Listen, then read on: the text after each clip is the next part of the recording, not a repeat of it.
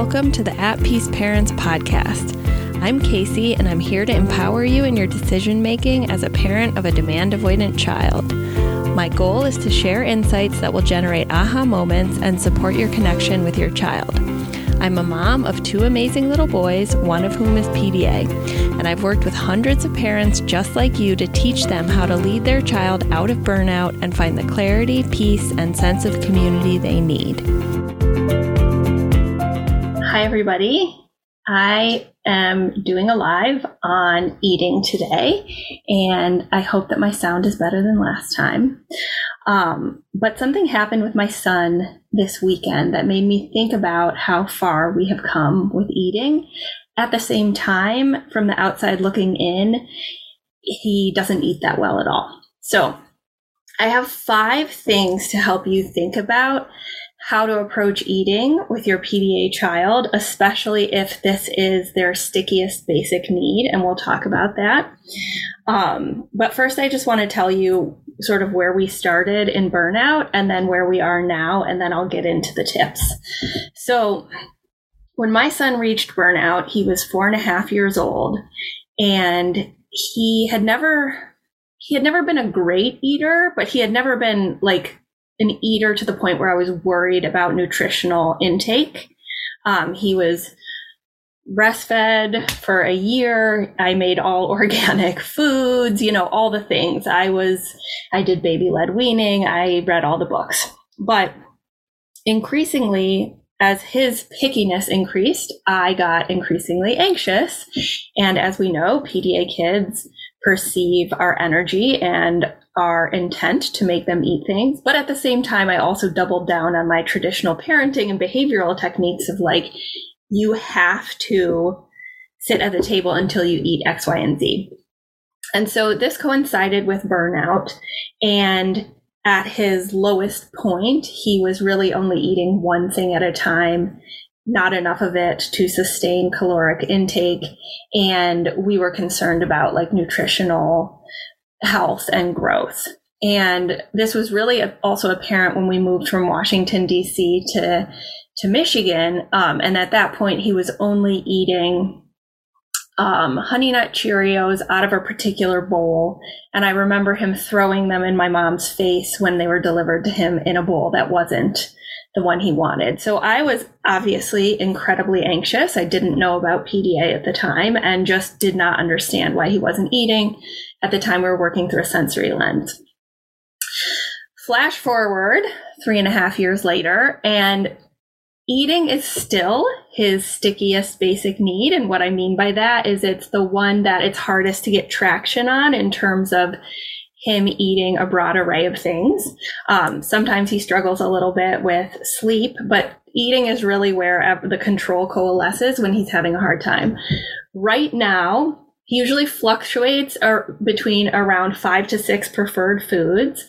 And right now, those foods are um, popcorn, Pirates Booty, Lay's potato chips, Doritos. He does eat granola bars in his um, backpack, but and here's where the progress is. And I'm going to talk about how we get here. He has developed an awareness of why we eat food and does not have the same resistance to it or trauma around it.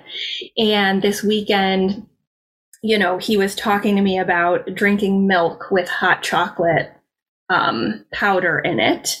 And I brought up the topic of collagen peptides, which I used to like try and mix a bunch of things into his drinks um, so that he would get protein or vitamins and he would always sense it. But I said, you know, do you remember the collagen peptides? I wonder if you would feel ready to put a t- tiny bit in because you're trying to build muscles now and you want to be strong for ninja class. And he was like, yeah, let's try it. Um, and he also asks for steak and sometimes like Culver's chicken nuggets. And I know these aren't like he's eating an array of a million vegetables and we're having green smoothies. Like, of course, that's not like success in my world, but I do feel heartened that he's taking on the responsibility for his eating more and more. And it's not a point of these like horrific power struggles. So I want, if this sounds like success to you, which if you have a neurotypical kid, you're going to be like, how is that success? He eats potato chips. Like, why are you talking to me? However, I trust that you are the right audience for this. Um, but how I want to help you get to a place where you're more at peace and not constantly anxious about your child's consumption of food um, is to talk about five things. And this is going to be unique to your child. But the first pattern that I notice with working with hundreds of families is that especially when a child is in burnout or when they have um, when they're approaching their threshold of tolerance whether it's in a week or a day that they have one sticky basic need that's most impacted Okay, so, you know, we have the basic needs hygiene, eating, toileting, sleep, and often in burnout, all four of those are impacted. Our the nervous system of our children um, will disable them from accessing those basic needs. But uh, for our family, was eating, right? He did have some struggles with some toileting and, and sleeping, but it wasn't this moving into a 24 hour sleep cycle or needing to use diapers again. So that's the first thing I want you to think about is whether or not eating is the sticky basic need or where control coalesces for your child because the way that you approach supporting them has to reflect that. If it is their stickiest basic need, we really need to be careful and manage our energy even more around that because the pattern in terms of like looking at indicators of coming out of burnout and improving is really going to reflect whether or not it's their sticky basic needs. So for eating, for my family, that's like the last one that we still sort of look very atypical from the outside with, if that makes sense. Um, and if it's just something they struggle with, then we can be, we don't have to be quite as careful about emphasizing it. I hope that's making sense. So reflect for yourself like when my child is having their hardest time or when they were in burnout, what is the one basic need where you saw the most struggles? Okay, and feel free to drop it in the chat or if you're listening to this as a podcast episode, just you know, say it out loud to yourself, your partner, or think about it. Okay, so the point here is just recognizing whether it's the stickiest, and if it is, really letting go even more around it. The second thing to think about, and I know that this is, you know, it's, it's definitely a component piece of the experience. It's the sensory experience. However, so often when we're working with therapists or even when we're initially working through the sensory processing lens, we infer that all of their struggles with food are based on you know their sight their smell what the food look like looks like tastes like feels like and feels like in their mouth. And and therefore we work with them through a sensory lens. But the key here is that a lot of the protocols and even supports for sensory processing dis- processing disorder if they're not applied with autonomy and nervous system accommodations and a PDA lens, they can actually backfire and make it harder for your child to eat. And so that's not to say you should not have your child in occupational therapy or that you shouldn't be approaching food and eating with medical professionals and therapists. It's just to say that, and I'm going to talk about this, we need to have some accommodations that really account for the main mechanism which is that your child's brain perceives threat every time it perceives a loss of autonomy or equality to those around them. Thank you for all the waves. You guys are so supportive. Love it.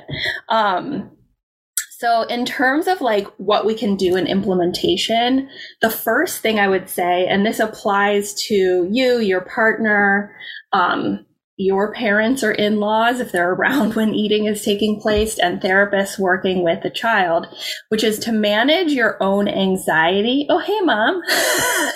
hey, mom. My mom just joined the live, so I'm saying hi. Um, is to manage your own energy around it because it is very easy as a parent to drop into severe anxiety and like sort of this impatient energy of like, we have to solve this right now. This is a basic need. And I know that all of you have felt this, whether it's like your child is not sleeping, your child is not eating, right? Like your natural instinct as a mother or father or someone who loves the PDA child is going to be like, shit, I need to fix this right now because it's going to impact their well being. But paradoxically, like one of the major things we can do is just like try as hard as we can to model for our child that we've got this and that like it's okay, right? Because we need to we need to sort of like dance on that edge of letting go but also signaling to them that like we're going to figure this out and I'm in control here. Not control in the sense of like I'm the authority, but just like you're going to guide them through. Someone just said this it's not just sensory is a massive light bulb moment. Yes, no, for me too. I spent like a year and a half just working through the sensory lens and so often these wonderful sensory accommodations that can really help our children backfired or degraded trust between us because I wasn't allowing there to be autonomy within the sensory accommodation. So that's just something to keep in mind. Um, so the more so when I work with parents in a coaching container or in a in a package that's more intimate, sometimes we work on this letting go practice or managing our anxiety like one day at a time, right? Because our we have brains that go from zero to 100 we catastrophize and so i'm never going to say to a parent like just don't worry about the fact that your child's not eating but rather can we in the moment for the next two days let go can we just not worry about it for two days right and then we like reflect after two days and then we work again to see if we can stay in the moment because remember that they they sense and perceive the way that you feel about it Okay. And the more you're trying to make them do something, the less likely it's going to happen. the fourth thing I want to talk about is just like the accommodations that I always talk about on this page, but want to show how we would apply them to an eating scenario. Okay. So the first one is obviously autonomy, freedom, and choice. Okay, so this can be applied to where your child eats, how your child eats, uh, what they eat and, you know, what they're doing when they eat. I know that there's trade offs because, like, personally, I let my son eat when he needs and he eats on the couch, and I always have crumbs in my house, and it's a lot of work for me. Right. But the benefit of him actually being able to consume food outweighs the cost of a really messy living room. But you have to see the causality there, or else you're not going to make that decision. Um, the next is incorporating offerings or strewing. So this is just like a visual or sensory cue that something is there that they can engage with or not. This is from the homeschooling literature, Sandra Dodd. It can be very helpful to not say anything at all and just leave out a buffet of choices always preferred foods nearby them, like when they're watching an iPad or when they're doing Legos, right? So it doesn't have to be a meal time. It can just be, I'm going to put out six choices and set it next to them without saying anything. Okay. And this is something that I still do, especially when my son is struggling more. So let me just give you context. For example, my younger son's fourth birthday was on Monday right? And birthdays are obviously hard for PDA kids because there's that automatic sensation that their sibling or another kid is above them, which sets off the threat response. In addition to that, my now almost eight year old PDA son is has decided he's ready to get rid of his pacifier. Because at home, this is an oral regulation tool that he uses, and I allow it to regulate himself. And so he has decided, I know it's like such a big deal. I gave up on it three years ago and I'm just like, oh my gosh, he's actually ready. And the reason is because he wants to, um, do a sleepover with one of his friends. So he's really working on it, but he's irritable, just like you would be if you were quitting smoking or something. So where I see this also playing out, not just in his behavior, is in his eating. right? So this morning, he was having more trouble starting his meal, starting to eat his chips, take his medication, etc. And so I applied the strategy of a buffet, right? Just bringing him a bunch of things so she, he doesn't have the demand of of even articulating what it is he wants. Additionally, I offered like which we do sometimes when we can see he's peaked is like you can eat a treat before you start eating. Maybe that's what Venom, which is what he calls his threat response, would like to get your body ready to eat. Totally counterintuitive as a parent, okay? But remember, we're just working to de escalate or preempt that threat response, which gets in the way of our child eating. Using declarative language, I always err on the side of not using a lot of spoken language, but hi guys. um, Yes, I see someone talking about tendency to overeat. So I don't, I'm not going to talk about that today. I'm talking about like kids not eating because it's two different things. So, th- what you can use the next accommodation, which is the declarative language, right? Which is saying, I'm noticing, or I wonder, or you can, or I can, right? So, when my son's like, I can't eat, I say, I can do this. I can go get you some popcorn. I can get you a glass of water instead of saying, Do you want a glass of water? Right? Because that direct question will immediately have his brain perceive a loss of autonomy, equality to me, threat, and we're escalating, right? We're either activating or accommodating.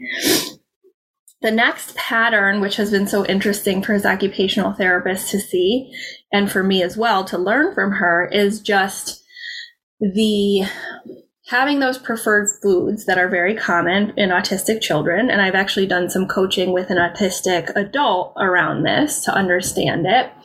Um, but that the PDA kids, they often add in a preferred food. And then after a period of time, whether it's weeks or months, they drop a food, a preferred food all of a sudden, which is why if you're anything like my family, you don't buy in bulk because for so long it'd be like, okay, I'm going to buy like boxes and boxes from Costco of Pirates booty. And then he'd decide, I don't like it anymore. Right.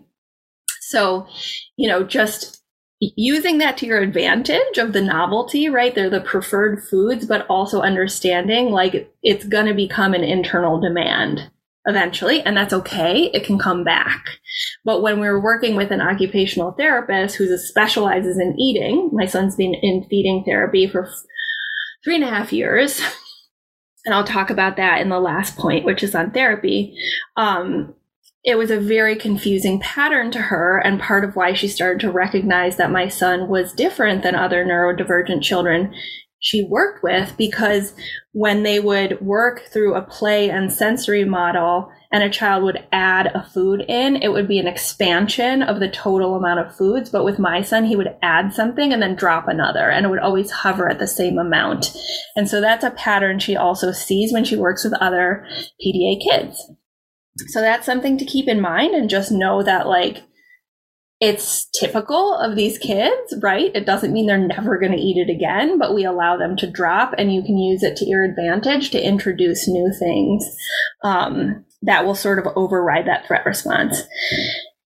And then, yeah, so those are the accommodations I would suggest. Like, if you want to share, I'm going to put this into the podcast. So, if you want to share this with your um, occupational therapist to introduce sort of these accommodations if you are working on feeding therapy. And the final point is therapy, right? So there's two main types of therapy that I'm aware of for eating, two variations. One is like the more behavioral approach, and the other is the more play based exposure approach. We work with the SOS protocol, which has 32 steps towards eating. So, like, the first step is just being in the same room as something like broccoli, and then they'll, like, the kid will put it on their nose and drop it into a bowl and their forehead and their lips and spit it into the bowl, and eventually might eat it and swallow it. But there's 32 steps between being in the room with a food and having it go into your mouth. Okay, so it's a very gradual exposure based approach. It's very, um, it's very play oriented. Like the first time we did it, we used like hammers and smashed the food and we made art with it and we spit things and, you know, but even though it was play based and exposure based, it was still not giving my son enough autonomy in order to make it successful. And so, like any therapy that you you do, even if you're working with a professional, it has to be adapted to a PDA child. And so, what we did, we dropped the home protocol because that was too stressful of like having him try things and be exposed to them at home. We allowed him to have a preferred food throughout. So he he munches on like he'll have a Twix bar when he first gets there. He can get up and down and like search foods in the refrigerator instead of needing to sit. He he can decide not to do food school. We call it food school. Um, some days he decides to. He decides when he's going to do it. In the middle of the OT session, he'll say, "Let's do food school," and we'll do it. Um, and he'll munch on and he'll munch on Cheez-Its in between the exposure foods, which gives him a sense of control right? So it's not like, okay, you had your cheese. It's now we need to move on to the other foods. And these are subtle things in addition to like the therapist managing their energy, not having an agenda, allowing it to be fluid, using declarative language, all the things, but actually, um, altering some of the protocol itself. And obviously you need to have a therapist who is willing to have a curiosity mindset and be open to learning about PDA, but they can make a ton of traction. Oh my gosh, hi Christy. I just saw one of my best friends from childhood on here. So fun, so fun. Okay. So, like any other therapy, there's no like therapy is bad, therapy is good. It just needs to be it needs to be adjusted for our kids. And because there isn't like a huge awareness of PDA, um, you might be, you will be the one who needs to educate the therapist in order to apply this in a way that's supportive of your child. So I'm so happy to be here with you guys. I hope that was helpful to get you some more clarity on how to support your child with eating. I'm taking a note of the person who asked about overeating, and I will think about that. I actually haven't worked closely with any coaching clients who had that issue. Um, let me think about it. Okay, that's all for today. It was so nice to see you guys. Thanks for your waves. Um, I hope you have a good rest of your day. Bye from Michigan.